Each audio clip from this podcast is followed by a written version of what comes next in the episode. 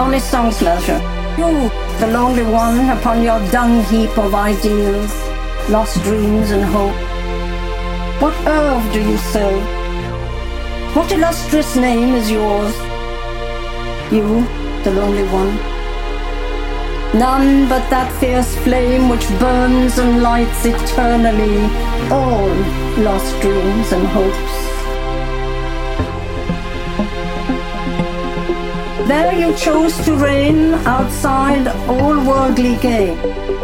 You, the lonely one, weary of proud public plea, whose eyes failed to see lost dreams and hopes. Denied bright insight which separates seed from chaff. You, the lonely one, they nailed to the pains of your labored craft or art. Lost dreams. Sole treasure was your honest song's measure. You, the lonely one, lost in dreams and hope.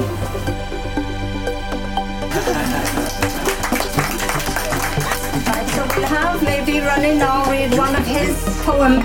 One of my uh, recently translated. Yeah, one of you, you know, the one that you had, uh, yeah, that you read in, in, in USA, if you like. If that's Just, just one, just one.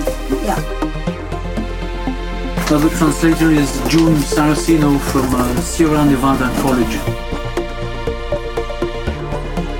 At the top of the poem, I put uh, three lines from an anonymous Celtic myth from Ireland, okay? Which goes, I am the god that forges the fire in the, in the head. I am the god that forges the fire in the hand. Uh, Lovely. it's anonymous and undateable. Yeah, So like many things in Ireland. This is the last, I would say, the last bastion of the Celts. It's in Ireland because they're more Yeah. conservative. They've kept more of their documents and, and real. Uh, because the Welsh and the Scottish have lost a lot, the Cornish almost nothing, nothing of Le Gaul. It's all disappeared, you know. Is nothing, and the Welsh is more or less. It's kind of a lot of 18th, 19th century you know, Christianity put on top. Eh, I mean, you do have some marvelous books like The White Goddess of Robert Graves, and that's really worth reading because he hasn't had good credit for what he did, but it's a, a marvelous book on the Celts. Yeah, the the title of the poem is "Walking Along the Rhone." So it's it's uh, it's a text that, that came like a kind of dictation, you know. Yeah, It's very yeah. strange. Like an inspiration. Yeah, Yeah, but I, I never changed anything in it, you know. Yeah. And I think the translation is, is very close to the original. it's quite close. Yeah, very close to the original. Okay. So walking along the Rhone, the city stands by the flowing water. It is hard, solid, but its image in the water contests its permanence. Drowned as it is in the reflection of the sky, reflections twice shifting by the wind in the clouds, by the flow of water. The world calculates its long standing vertigo and its dissolution. The only permanence is what passes water, wind, clouds. The city stands by the edge of the water under heaven. It is hard, solid, but its reflections in the water, mixed with those of the sky, are more true than its walls, streets, squares, facades. Its flickering reflections are even stronger, more lasting, more concrete than its tallest buildings. The city stands, but its walls, streets, squares, facades are all demonstrations of nothing. Water runs and deploys its surfaces, mirrors the well of heaven. The water passes, running water with wind and clouds that reveal the city the empty space of our lives.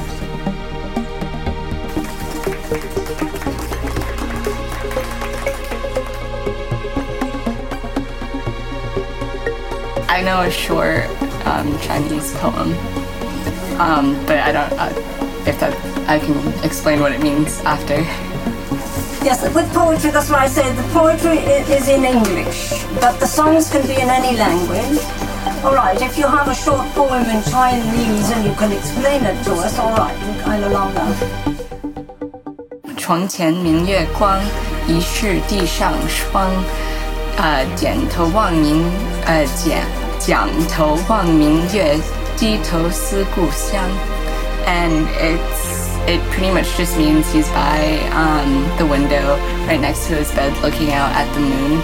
And um, he's on a hill, and when he raises his head, he sees his whole village reflected in the moon. And then he looks down, and then uh, misses his village. Yeah. That's lovely. Celtic uh, cynghanedd, which are harmonies, harmonies of consonants.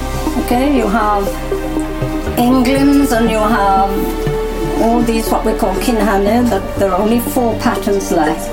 And he said, your, in your voice was my voice before our voices met.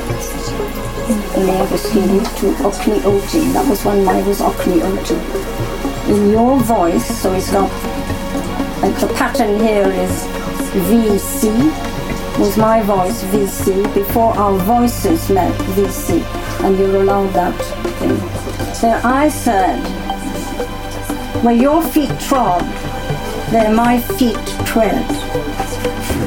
Where your word spoke, there my word speaks. So these are very, very special um, patterns, patterns called cynghanedd. Then you have a Welsh Englyn in the English tongue. Took me ages. It's, it's just it's a bit like what we call the Japanese tanka. The Japanese call it a tanka.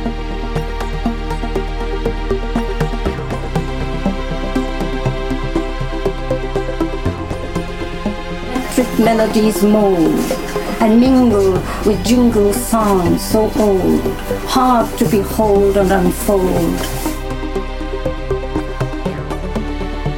Celtic tidal tides long rolled, long rolled away. So that would be what we call an Englyn. And then you have another Englyn, but in, in, in, uh, in three stanzas. Art and talent has no borders has no orders or restrictive cause. Excellence alone rules. Innate gifts which lift above. True art's higher knowledge pledge allegiance to talent given at birth, whose worth demands obeisance, long labor, and research. Freedom and liberty of speech has no discriminative trace of sex, age, race art alone, master of its own genome.